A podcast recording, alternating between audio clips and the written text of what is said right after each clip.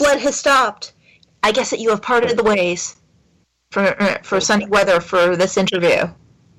Yeah. All right. Well, good. Hope everybody stays safe. Yep. Sid, can you tell us a little bit about how you became inspired to become an actor? Like, tell us a little bit about your acting history.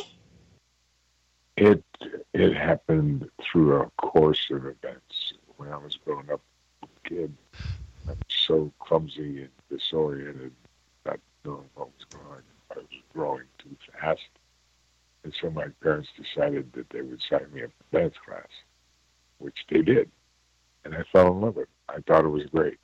It was the best thing ever. Six years old.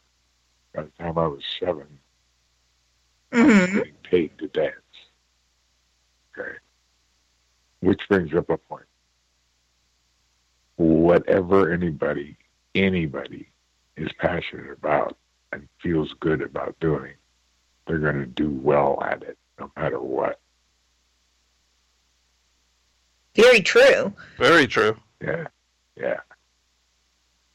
You uh, you you also uh, became something of a percussionist as well as you uh, got into high school, and were doing it professionally even before you graduated. Yes, it's true. So you had a passion for both- school. Nice. So you had a passion for both music and acting. Yeah. Um, and by the uh, we had signed a contract with a small record they called Dice. And by the time we graduated from high school, like one year out, out of high school, we signed with Keen Records, which is a company that Sam Cooke recorded. And uh, we started going on the road on weekends, uh, made mostly California tours, okay, because we were all still like in college. Some of them were still in high school. And uh, so we kept it as local as we could, uh, just working our butts off and not making any money. Mm-hmm. And at the age of 19, I said, you know what? This is not going to work. And so I got out. I still play. Uh, friends will ask me to come and sit in with them or whatever. Uh, I produced a, a CD for a, a punk rock group. And uh, so I'm, very- I'm still involved in some way in music, but as, as terms of, in terms of you know making a steady living at it, it's Mhm. just gone crazy. You know, it's like uh, uh, Rolling Stone said that at one point their their library was worth twenty five million dollars, and now it's worth because of the internet, it's worth about twenty five cents. Yeah, So, but uh, you did. Uh, you were in a, a biki- one of those Bikini Beach movies where you played drums for the Righteous Brothers, as I recall. yes, I did. Yeah, yeah, very cool guy. It was fun. I was, I was the the the running gag in that film. If you watch the film, you'll see me playing with them, and then you'll see me standing on a surfboard. You'll see me doing something else, and then seeing me in a club dancing with a girl, and see me here and see me there. Never really a character in the film, but I was always just there. You have quite a, a career, though, too, like a huge filmography. Like in the early 60s to the early 90s, like through the evolution of television, through film, through various mediums. And it's like, it's gone through a lot of changes in terms of like uh, the way that the evolution even of television, like from times of like Gunsmoke, Batman, Star Trek, Mission Impossible, all of those ones, Fall Guy. You know, it's like even evolving into things like Hill Street Blues and going into even currently. So, can you tell me, like, give me a little bit of your impression of how it's changed over these the, time period, and how do you feel like your acting and all of that has changed over that time period? Well, when you keep doing something that you love to do, you have a tendency to get better at. We already went over that. um, but in terms of the change in the industry, it's uh, it's just changed so much. Uh, it used to be about uh, perfection and, and uh, talent and uh, uh, really compelling performances by people and good writing and all the rest of it. And now it's just like everything else in the world. It's all just about money. Right? Television, in particular, is just something that will hold your interest long enough to get to the next commercial. Yeah, I, I've often referred to uh, the evolution of television to today has sort of become the dumbing down of America. Exactly. Exactly. Yeah. Now, uh, your first real, real break uh, in terms of getting into uh, movie acting was working with Jack Hill. Now, how did you get started with him?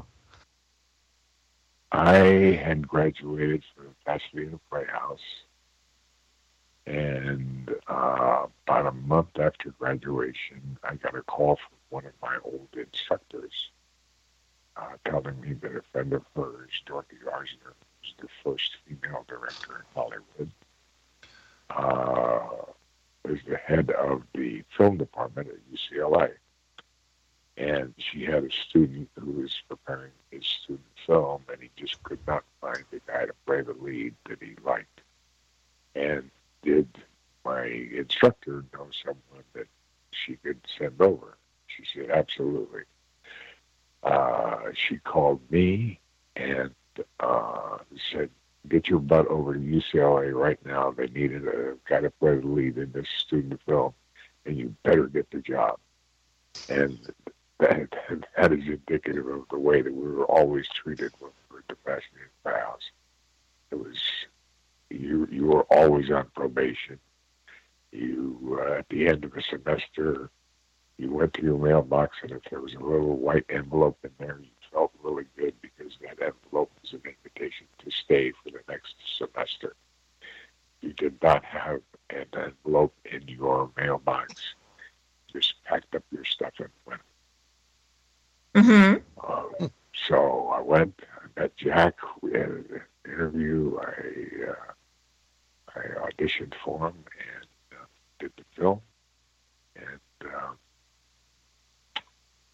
that's been something that's lasted for a long time. At one point, when Tarantino saw footage of it and thought it was really cool, and uh, it was never really completely edited uh, and so he finished off the excuse me finished off the film and had Miramax uh, put it as a companion disc to Switchblade Sisters, which was Jack Hill's film. So it lives hmm. on. wow. Yeah. Now, one of my personal favorite films from the early 60s is Spider Baby or The Maddest Story Ever Told. That's what a what a what a great film! What great performances from you and Lon Chaney Jr. and yep. Beverly and Jill as the sisters were just over the top fun. Uh, can you tell us a little bit about the making of that film? Because it seemed like there was a lot of improvisation going on, or at least it had that feel of, you know, being kind of spontaneous. well, we had to be because it was guerrilla filmmaking at its finest. Uh, we had the lowest budget possible to make that film, and uh, we had a lot of obstacles mm-hmm. to uh, overcome, and uh, and so we're always kind of on our toes and switching things around. So that's probably why it had that kind of uh, improvisational look to it. Uh, Chaney was absolutely fantastic to work with. For the first two days, I was in awe because as a child, on Saturday afternoons, I'd go to the movies and watch Lon Chaney uh, as the Wolfman. And all of a sudden, here I am working. It's amazing. Yeah, it's uh, Yeah, it, it's it's it's a little intimidating and at the same time exhilarating to, to work with someone that you've kind of idolized when you were a child. Yeah, yeah, and we made that film in eleven days. Wow. Yeah. Wow. That's that's because yeah, I mean it's it's it's very well paced. It doesn't feel like it was rushed or anything. Uh, Jack Hill just did uh, an incredible job, not only coaxing the performances but keeping the pacing of the film so that it didn't. I mean, you know, some of Roger Corman's stuff that he shot in three days, you know, you you could tell everything was kind of rushed together, and uh, this movie didn't feel like that at all. No, it, it, it, had, it had the very, it had the look of something that was really very well thought out.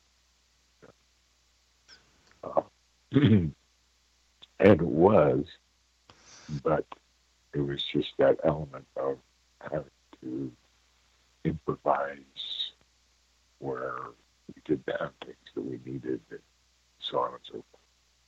I mean, Al Taylor, who was the uh, DP on that, was an amazing guy because the scene where Matt and Woman leans into the house and gets his ear cut off. Mhm. well, we had to shoot him inside of the house. Stuck through the window. There was only one problem. There was no power.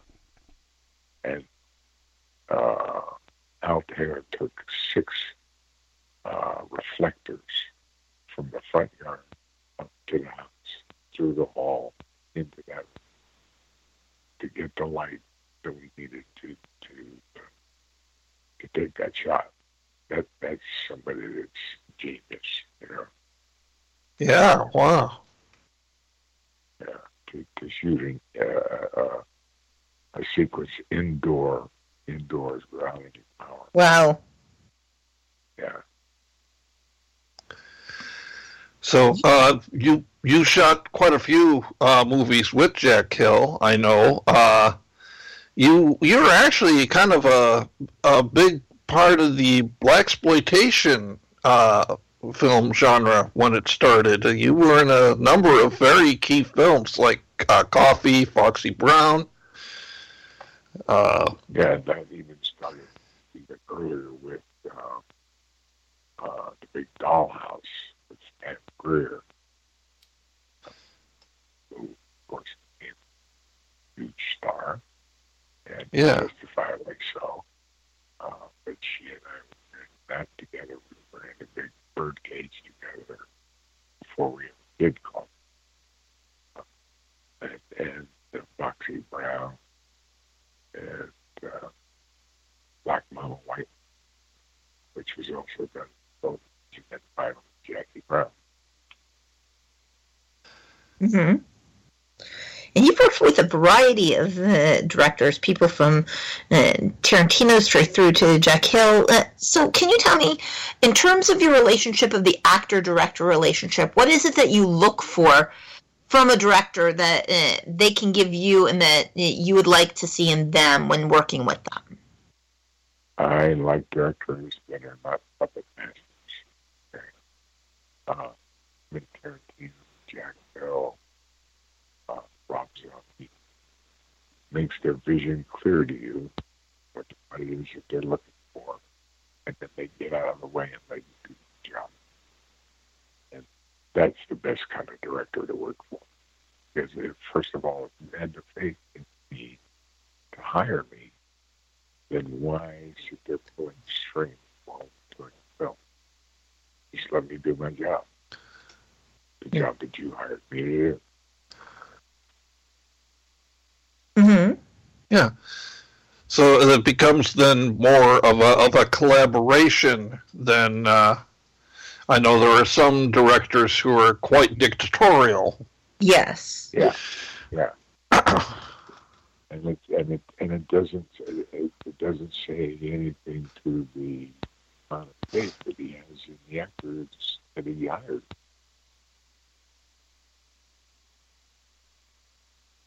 Yeah. Yeah. Well, yes, because you need that flexibility between the actor and director relationships to develop out the character, the scenes. Yeah, yeah. Definitely, you you would want that. And you would also uh, want as well within that relationship to have like a good, comfortable one. It's like who have you felt in terms of the directors that you've worked with have been the most generous to you in that? Uh, those three. Those. Uh, are there any directors that you don't feel comfortable, you know, working with again, uh, or whose directorial style just didn't like mesh with you as an actor? I don't want you to name names if you don't want to, but uh, yeah, I won't name names because they're not here yet. So, but, yeah, uh, yeah, there's uh, directors that I've worked with that had absolutely no clue of what it was like they were pulling the string. And uh, so those are people that I would work with again. Yeah. Now, oh, go ahead. Go ahead, Grayson. Oh, I was going to also ask one uh, one more question in regards to that. It's like because a lot of the times storylines are really important, and as people uh, mature in Hollywood and mature uh, through that actor director relationship, it's like, do you think that also in terms of the industry that we are starting to get a little bit more diverse with storylines, or are we going? Are we pulling back from the diversity of storylines that we used to? Well, there's actually a little bit of both. There's uh, a lot of films that are being done just to make money, okay? and then there are a lot of films that are done that are artful, and those are the ones that the ones that will last. Mm-hmm. So, on the plane on the way to Detroit, I watched uh, Fences, and that's a that's a great film. It's people acting and interacting, showing genuine emotion and uh, love and caring discipline and everything else. Uh, you know, it's great when you see that. And then you get these ultra low budget films that people are admire because of their media numbers and mm-hmm. fall flat on their face.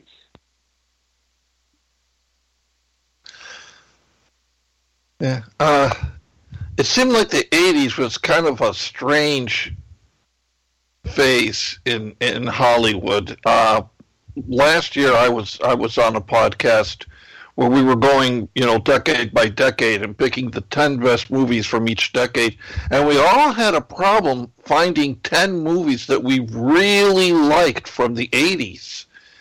I mean. Yeah. What what happened? It, seemed, it just seemed like everything was either g- generic, a remake, or you know, that's that's when the bean counters really stepped in. Okay, it was all about profit and loss. Uh, you take a film like Ishtar. Okay, they decided that well, we'll load up this film with every giant star in the in the in the country, and it'll be a huge success. Well, it wasn't because it became a film about look at me, look at me, and um, you know, production companies uh, became much more interested in uh, how much money the film was going to make as opposed to just making a really good film. It was all about the dollars and cents at the time. Yes. And uh, and not necessarily what counted for yourself as well in terms of, uh, of that. It's like, do you think that now we've fallen out of that pattern? To some extent. And to some extent, uh, the business itself is the one thing that's hurting the business. Um, because I mean, you, uh, when I first started 55 years ago, um, coming up on 56, um, you could actually negotiate a contract. Okay, mm-hmm. in, in particularly you know, in television. Well, television was the first place where they uh, had a thing called top of the show, and just by sheer accident, I guess. I say with a chuckle.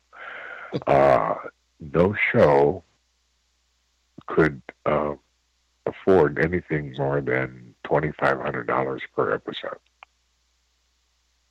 and so you, there was no negotiation. It's here it is. It's twenty five hundred bucks. Take it or leave it. Mm-hmm. And uh, that's when things started to really crumble. And then the union, I guess, in an effort to try to get more films being made, giving more actors more opportunity to work, started negotiating contracts with producers that brought us low budget films, ultra low budget films, student budget films. And I've even heard, and I, I don't even want to know if this is real or not, but ultra low budget deferred, which means nobody gets paid. So, yeah, they do happen. They do happen, yes. Yeah, and um, so they also, I mean, when I when I first started, and I went on an audition, uh, I auditioned for the producer, the director, the casting director, the network casting director. Okay, and uh, and either got the job or didn't. And now, when you go in, you do a scene with somebody who can barely read uh, in front of a video camera. You never see the director or producer. You never even get to meet them.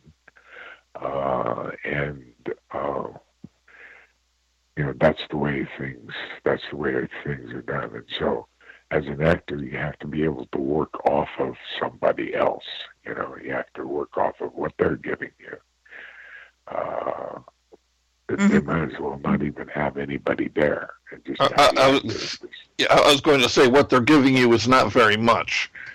Yeah, what they're giving me is nothing. Yeah. So, uh, you know, that's something that along the way has got to get changed.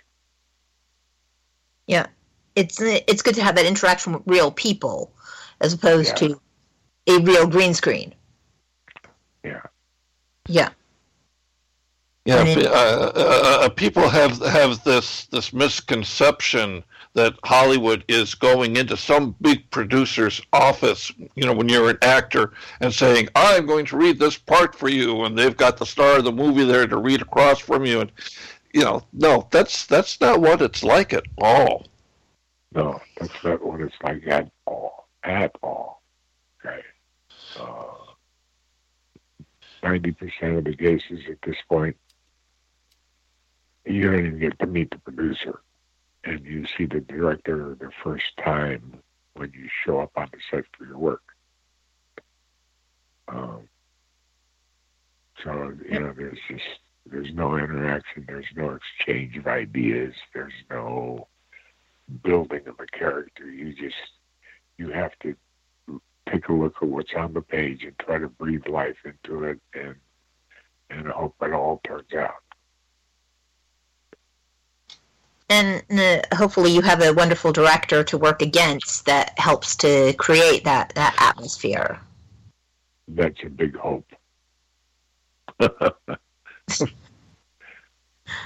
well it's uh, have, uh, uh, here's an interesting question sid. Have you worked also with a lot of female directors? Uh, not a lot of female directors no. And i don't know why but uh, it just really hasn't hasn't happened. Do you feel that they also have that loving, giving relationship? Uh, also, that uh, helps with the actors because of, or it's just enough opportunities that. two female directors that I've worked. There's two female directors that I've worked for that I, I remember, and one was a puppet master, and the other one was uh, uh, someone who was creative and would take what you were giving them and and help you to take that next step in the process. Okay uh, as a for you know in, in terms of uh, that was great, but uh, can you add this to it? Okay, and then that sparks you to do something uh, a little different, and it and it and it works out. You know, Mhm. Becomes a collaborative. So, what kind of projects would you want to see out there now? Like, if you had the ideal dream of being able to, uh, as uh, as an actor coming into the producer end of it, what would you want to see out there coming out there right now? I I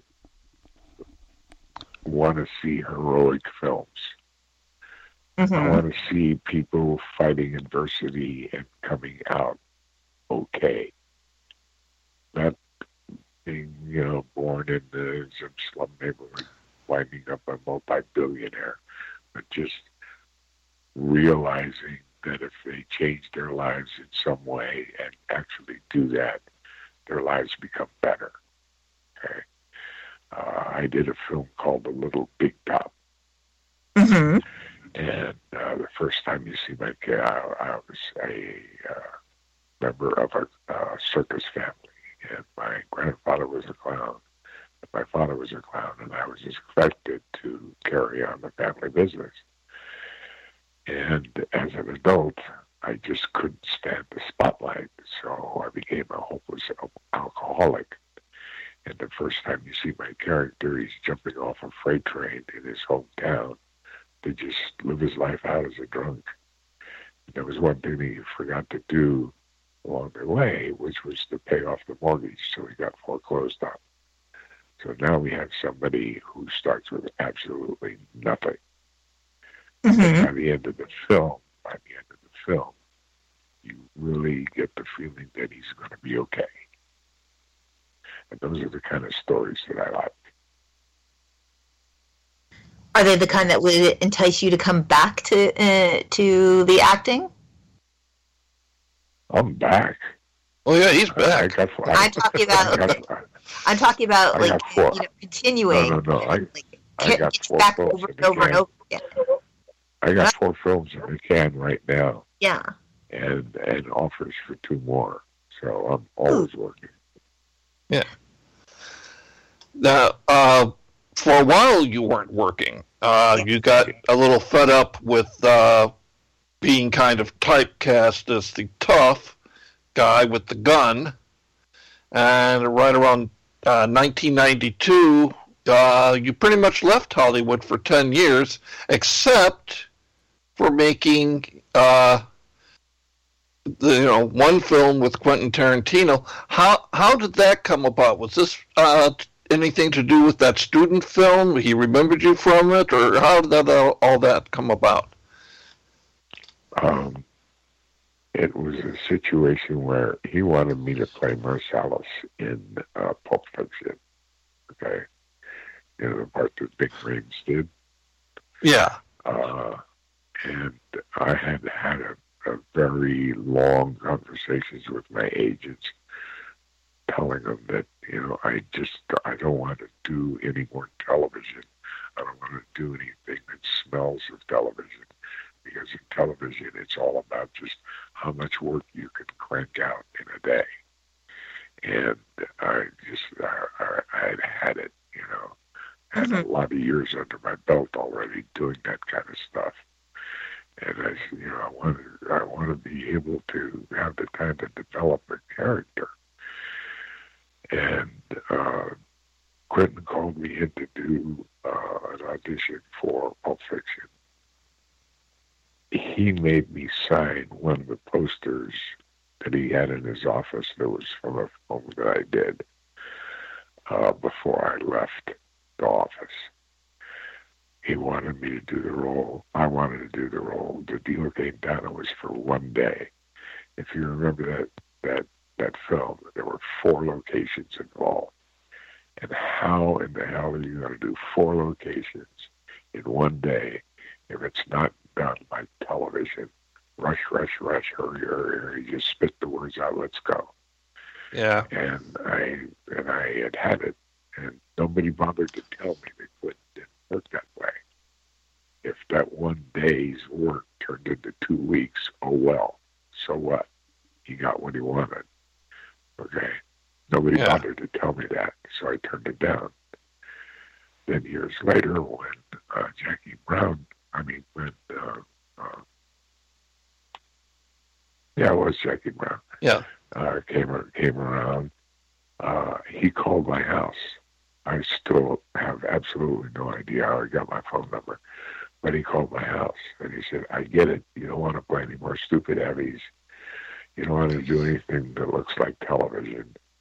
I've written a role for you as a judge in Jackie Brown, and I won't take no for an answer." And I said, "Well, okay, cool, let's go." And then that started me back on the trail. And it, and it wasn't like I was like destitute for ten years. I was working for a uh, a uh, company called Diamond Entertainment Marketing, and we were doing a lot of commercials and infomercials and educational stuff. So I was writing, producing, directing, editing, sticking in the music, doing the whole thing. I was doing entire productions all on my own. Wow. Um, yeah, so I was I was very busy, even though I wasn't busy being an actor. So, how do you like life behind the camera as uh, opposed to being in front of the camera?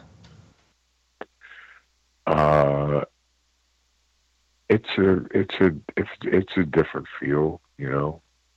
Mhm. You have a you have a feeling of oh God, you know, I wish they had said it this way, but I don't get in people's way unless they're totally off base. Um, but there's a lot of creativity in working behind the scenes, particularly with low budgets. Uh, I mean, I, I did about a third of uh, Comcast's local television uh, commercials um, in in that time period, and uh, uh, some educational things, some documentaries, and uh, it was it was kind of good because you had a chance to create from a different level. Now you were the one one that was putting the words on the pages, not the actor who was taking the words off the pages and putting it right. Right. Right. Uh, of all the uh, many hats you were wearing at that time, which one would you say was the hardest one to wear? You know, director, cameraman, editor. I don't know. I just, I, guess I just have a feel for doing that. Um, I did tell the guy one day, I said, the one thing I will not do is make the cold calls to get the clients. You give me a client, I'll write the script. I'll Mhm. narrate it. I'll shoot it. I'll edit it. I'll stick the music into it. hmm I'm not, not going to be a salesman. That's it. And uh, since I was making money for them, they're okay. Yeah. Don't argue with uh, with success for sure. Yeah, that's it. That's it. What kind of budget ranges do you like working in when you are behind the camera? And I'm behind the camera. What kind of budgets Yeah. do I like? Yeah, what kind of budget ranges do you like? Well, large budgets, because now I can now I can actually bring some production value in. Okay. hmm uh, some things that uh, might you might not necessarily be able to do if you didn't have enough money. Very, eh, very true. It's like the budget does dictate in terms of that. Yeah, yeah. Is there uh, is there particular uh, things when you're uh, looking at your co-star talent as well, and as well as when you're doing the casting process, that are there certain people that you feel comfortable working with? Can you talk a little There bit are. about that? Yeah, there are. Uh, there are people who are uh, very giving, okay, which is which is good to work with. Uh, there are people who uh, stick to the character. If the character has to be at some point submissive in one way or another, and and they do that, then that, that just is a, an applause for the, for that actor. Right? When you run into somebody that always has to win in the scene, whether the scene is written for them to win or not, then it just Mhm. becomes a chore. You know, it's a chore. To them. Oh. And so uh, it's like it's good to have that collaborative, making it feel easier process. Yeah, because we're talking about life. You know? Yes. I mean, a, a, a writer sits down, writes a life story for a group of people okay, that he comes up with. And then it's our job to breathe life into those people Yep. in within the context of what the writer has put into the story. And when you have somebody who fights that and has to win in every scene, uh, it just is not real. Very So you're, you're, so you're not a, a, a big fan of the superhero genre, I take it. Uh, no, I'm I'm fine with that. It's done well. you know, I'm okay with that. Okay. So, so you were doing all the infomercials and projects of, of your own there for a long time, and then Rob Zombie kind of enticed you to come back into the big Hollywood machine. Uh, Yeah. How, how, how did he do that? Uh, well, uh, I got a call from my agent, and I went, "Oh my God, what?" And he said, "Well, okay, here's the deal." I said, "Well, okay, what do I have to do?" He said, well, you have to go to this office on Hermosa Boulevard and sign a letter of non-disclosure, and take the script home and read it, and if you like it, the part is yours. And I went, "Wow, somebody got a couple of synapses rubbed together." Okay, so I took the Yeah. script home and I read it and I loved it. I thought I could have so much fun playing Captain Spaulding that I called the next morning. I said, let's do this. And uh, first time I actually met Rob was in the wardrobe department when we were getting our fis- uh, fittings for our wardrobe. Uh, he and I had never talked. And uh, later, at his wedding reception, I was talking to, you know, we're talking about, you know, two years later. Uh, at his wedding, wedding reception, I was talking to his brother, brother, and he said, uh, God, this is so weird. I said, what, the wedding? He said, no, standing here talking to you. I said, what are you talking about? He said, well, when Rob and I were kids, we used to get up every Saturday morning and watch you on Jason and Star Command, and used to scare the crap out of us. And Rob said, if I, as Rob was growing up, I kept popping up in films that he liked, and he said, you know, if I ever get to direct a movie, I want that guy in it. And that movie, of course, was House of a Thousand Corpses. Wow. Yeah. So that started a long-term relationship with Rob Zombie. Yeah, from the time he was nine years old. Yeah. So, uh, what would you credit, or who would you credit most for uh, your resurgence of popularity in Hollywood? Quentin Tarantino, Rob Zombie, or Captain Spaulding? well, you can't say Captain Spaulding and not say Rob Zombie at the same time. Yeah. uh, uh, Rob gave me the opportunity to take what I saw and build on it. I, I did shamefully, uh, but I did a lot of improvisational stuff in that film. Uh, and as long as uh, he wound up laughing and having a good time with it, I knew it was okay. Um, he gave me a lot of latitude. He gave me a lot of room to spread my wings and just, you know, be crazy. And uh, that I appreciate. Yeah, I, I know you have said that he is one of one of the uh, few directors that you will do anything just about for. Yeah, yeah, absolutely. but uh, I mean, congratulations! I mean, you you you you took that part. You you created a true Hollywood horror icon, which is. Uh, it, you know, did, did, did you have a sense that's what you were doing when when you, when you were doing that character? Did you know that he was going to become so so immensely popular? Not in the least. I had no idea. I just wanted to make a good movie, and, uh, and hopefully that's what I did. Almost definitely.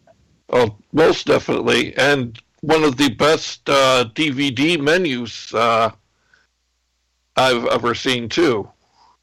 that, was, that had to be fun.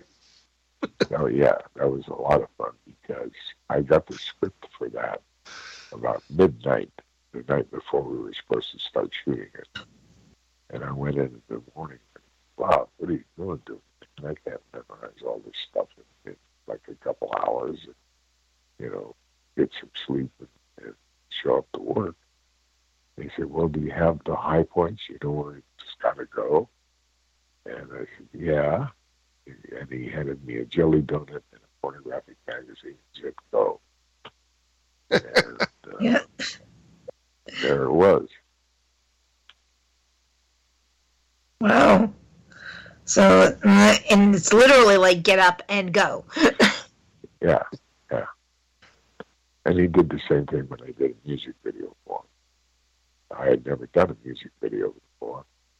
And I showed up and I said, uh, Is there a script? Is, uh, what's going on?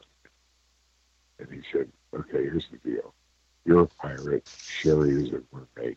So, okay. and so, so away we went.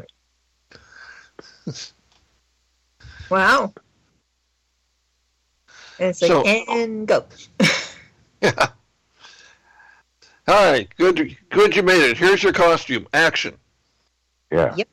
There you go. So what do you? Uh, so what do you think? If uh, looking at back on now and then, and what do you think the next big trend in Hollywood is? Because I know that we're relying.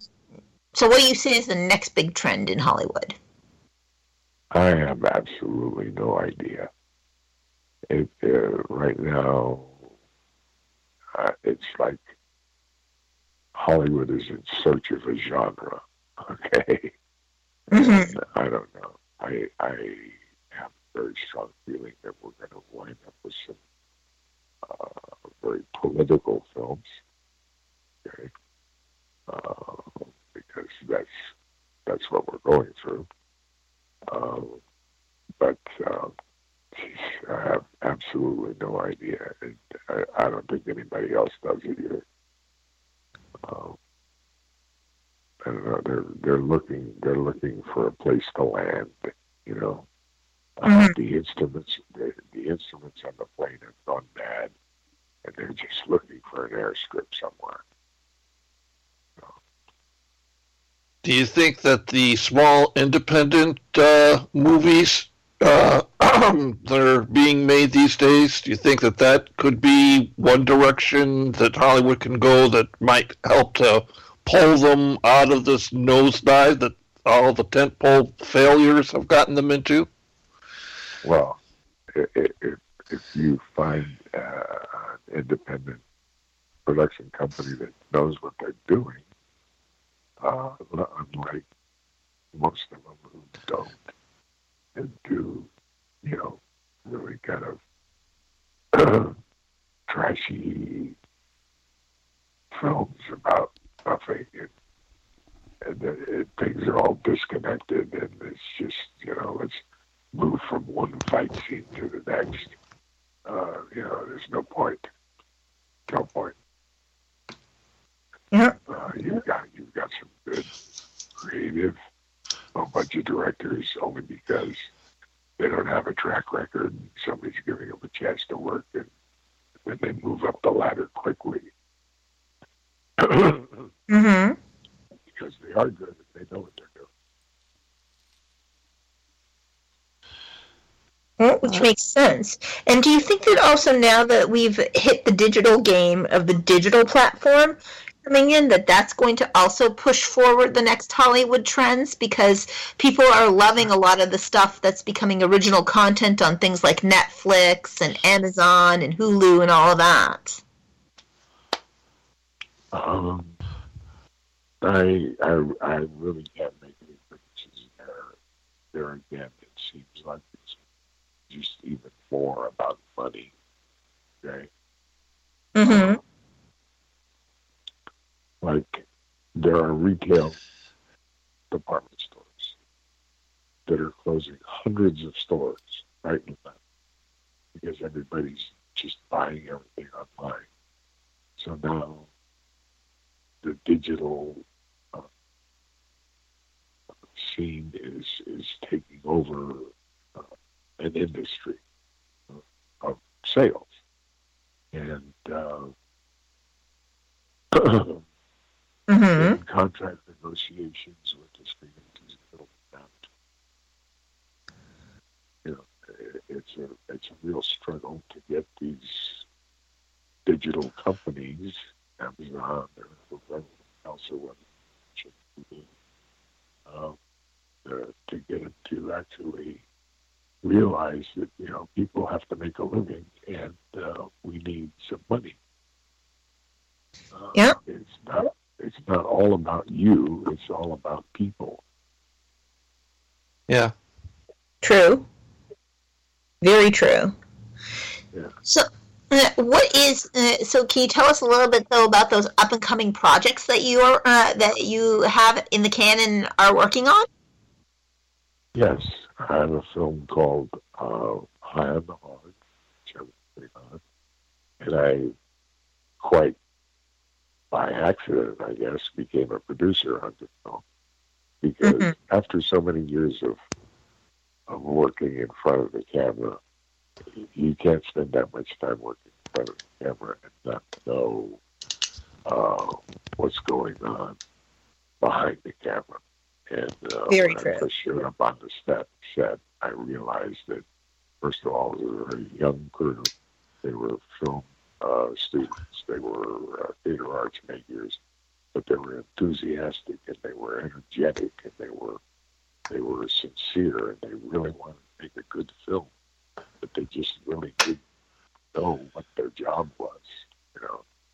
So uh, I went to the executive producer and I uh, told him that you know you need to get a producer in here with some organizational skills that can teach these people some of the steps that they have to go through because they really want to make a good film for you. And he said, Well, will you do it?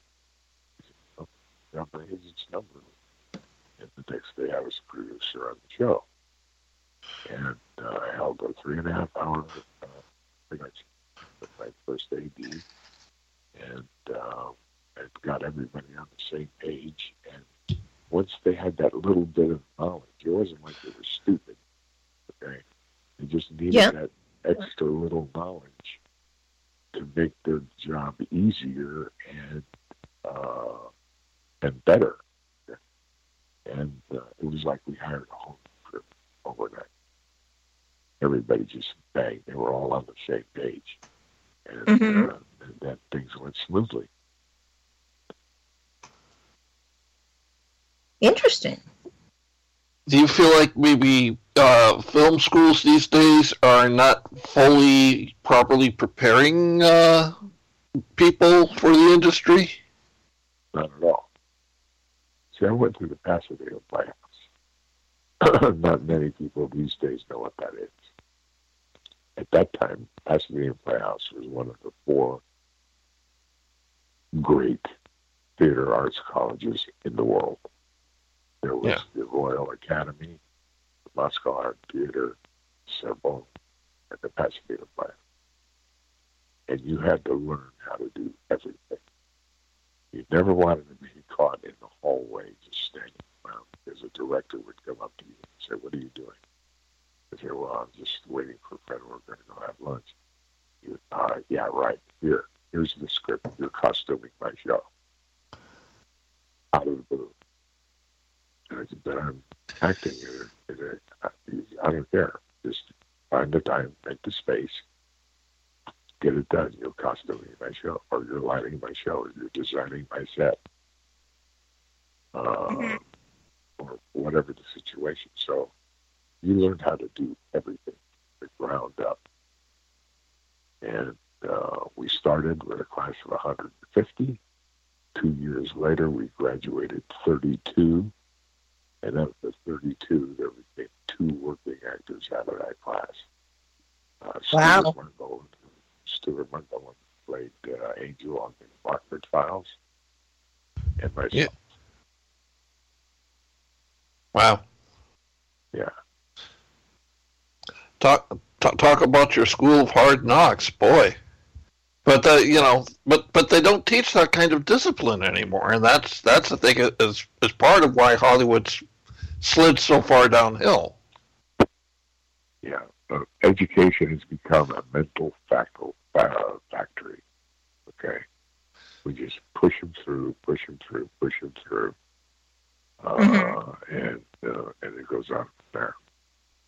Uh, Grace, what was your what was your question again? My question uh, that I had uh, with it was regarding, uh, in terms of the education system um, for actors' education, and also it's like if you had advice to give to future performers and future uh, directors, writers, producers, future industry professionals, what advice? What would be your advice that you would love to give them? Is there your best laid out advice? Um, wow first of all, you have to find out if you've got a passion for, for what it is you think it is that you want to do. Uh, and if you do have that passion, then I will uh, quote Winston Churchill by saying, never quit. Never, never, never quit. Uh, David Carradine, who is a friend of mine, had a, uh, a great saying, if you will. He said, There are no such things as failures in Hollywood, just people who quit too soon. Okay? Mm-hmm. The longer you stick with it, the more you learn. The more you learn, the more fun you have. The more fun you have, the better your product. The better your product, the more fun you have. And the more fun you have, the better you become. And you grow and you grow and you grow and you grow. And if you take a look at what people call Corman College, okay, mm-hmm. yeah. uh, he was responsible for some amazing careers. They never made any money, but he taught them their their craft. Okay, he gave them the opportunity to find out that it's not all about money that it's about how you feel about what it is that you're doing and wanting to learn more. And uh, that's the environment that has to be created in this town in order for entertainment to to survive. True. I had also a chance to interview Lloyd Kaufman a little while back, who's also a friend of Rogers as well. Uh-huh and uh, so they, uh, it's like he also mimics that uh, that same sort of feeling. How do you feel that also? It's like, do you think that Hollywood also takes itself too seriously? Uh, they take Or not- themselves too seriously in the wrong way. They actually think they're doing something important, but they're not. hmm Okay. The ones who do the important things are the ones who don't boast about it. They know what they're doing is right. And so there's no need to, you know, send up flares and pat yourself on the back and tell everybody how wonderful you are. True. It's like, yeah, they don't need to toot their own horn. The horn is tooted for them. Yeah. That's why they hire, uh, you know, uh, publicists. Okay. You let the publicists do the horn tooting. You just do your job. Yeah. And and I agree with you wholeheartedly about, you know, you you have to have the passion. You have to want to do you know, to be an actor, you have to want to do the job. Uh, I I will never forget my first day in co- of college. I'm in acting class, and the teacher, who was the head of the school of drama, came in, sat down, and said, "Now, if you're in here because you want to be, become rich and famous being an actor, that's the door over there. Go change your major." Yep. Yeah. Yeah. I was given very much the same speech by the uh, dean of of the of the college at the Pasadena Playhouse. Yeah. He said, uh, you, "There are three things that are necessary uh, for you to become a successful actor. Number one is rich parents." And I went, what? Well, I just struck out. He said, My parents weren't rich, but it takes a lot of money to uh, be able to promote yourself through your education, and then uh, you have, particularly in Hollywood, you have to have a car, okay, because you're all over the place, uh, and uh, rents are expensive, and uh, everything else. So money wasn't important uh, factor. Kind of odd hearing that, but you know, you think about it, it's it's true. And number two, he said you have to be absolutely tenacious. You have to be like a, a, a bulldog. You, know, you grab onto something and hold it until it's yours. And uh, and that's true. You have to be tenacious. You have to have the drive to say, I'm going to do this no matter what. And he said the third thing is if you happen to have a little talent, it'll help. Hmm Uh, in terms of tenacity, I was staying in the men's dorm at the time I was to, to college, and the kitchen had little cubby holes that you could put your dry goods in, uh, uh, you know, uh, be able to put a meal together. Uh, nobody put anything in the refrigerator because it'd get stolen. Uh, so one day I Yeah. opened up the, my little cubby hole. A box of rice. in it. I said, oh, I this rice. And I picked the thing up, and it was like it was like picking up an empty carton of uh, milk. You know, almost went flying across the room. And I had like a healthy tablespoon and a half of rice, rice left in the box. I don't even know why I kept it. hmm And I took the rice, swallowed it with a glass of warm water, and waited for it to swell up. And I was not going to quit. I wasn't going to go out and get some part-time job that would take me away from what my job really was, uh, just so I could eat. I would eat. However, I had a lot of friends, which meant that I had a lot of couches that I could sleep on after I graduated. Okay? And I did sleep on a lot of couches, on a lot of floors. Uh, but I was not going to quit. I just was not going to quit. And, Yeah. Uh, that's what made it happen. And I, I, think the worst advice that people give, you know, young people who are want to get into you know into the business and into the career and into acting and everything is they, they you hear so many people giving the advice well you know that's fine you know study that and learn it all you know do your best at it but have a backup plan and Wrong. Yeah. wrong wrong wrong Yeah, Yeah. because nobody Because- starts off life saying, I want to be a hairdresser. But if that doesn't work out, I'll be a brain surgeon. yeah Nobody's backup plan is easier than what it is that you really want to do.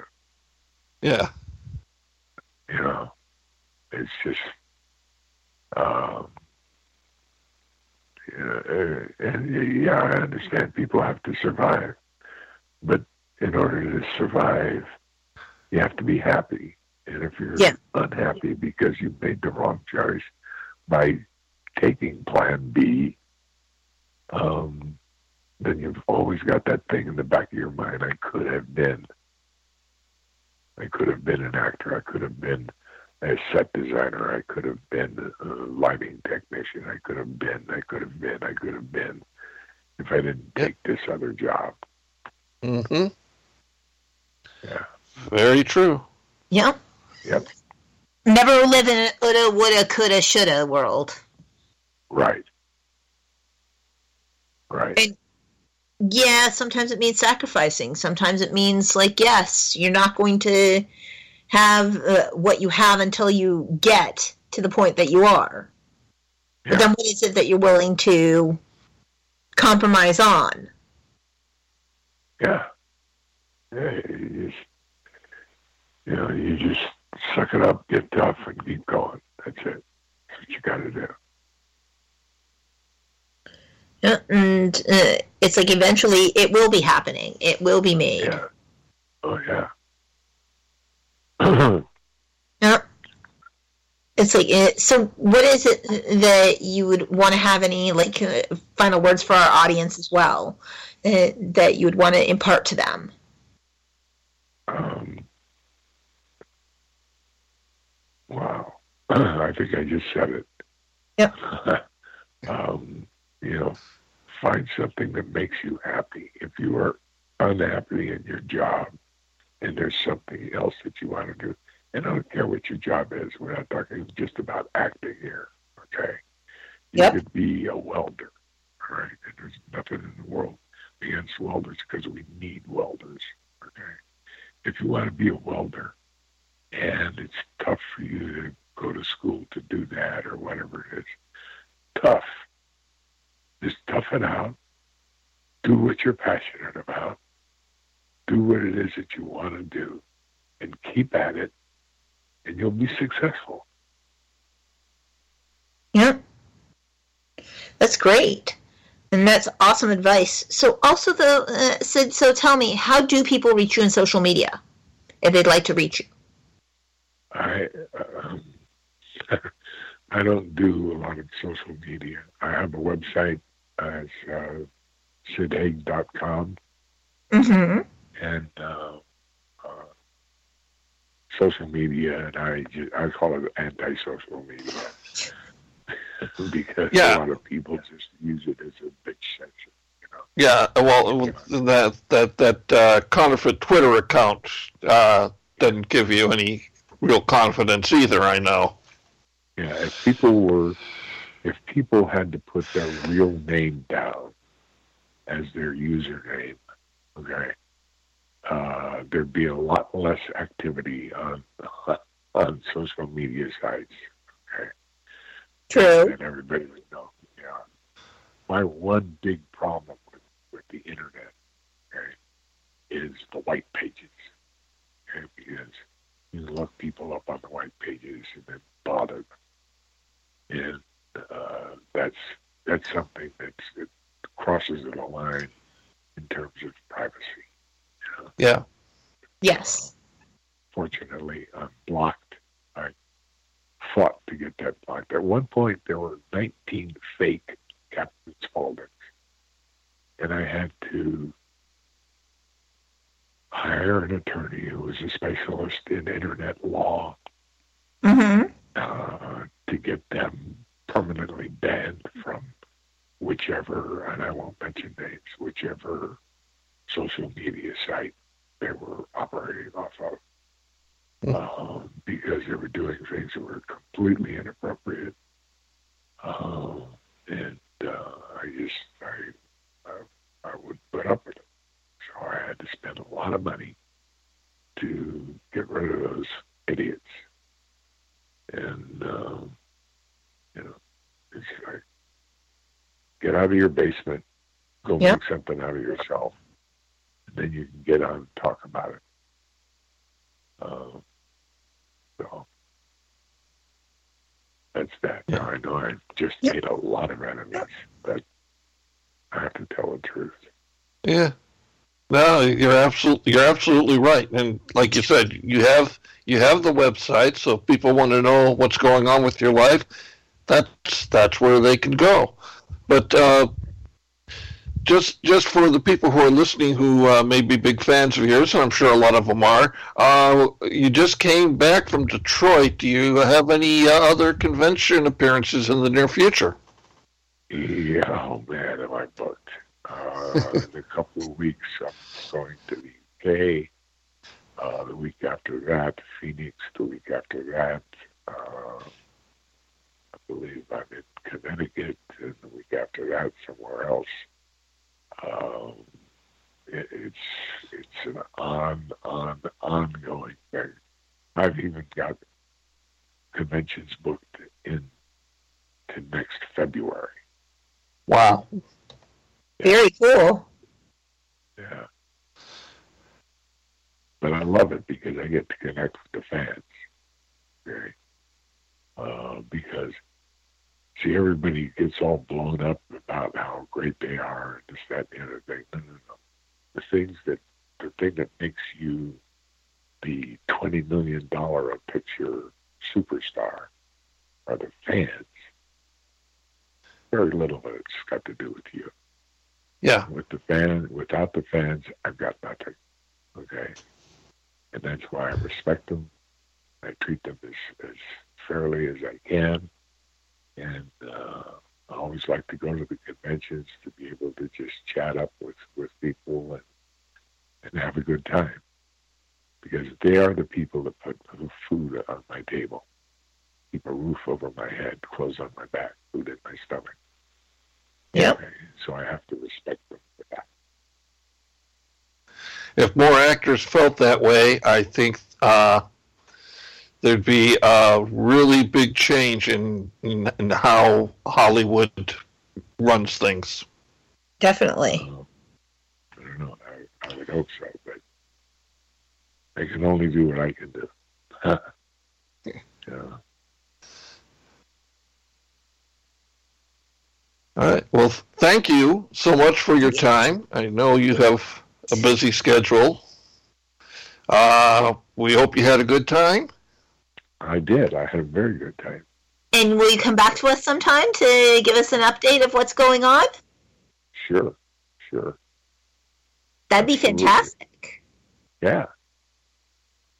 And so I won't say goodbye. I'll say I'll see you later. Absolutely. Okay. Very good. Thank you so much. Thank- really. Thank you. Thank you very much. Okay.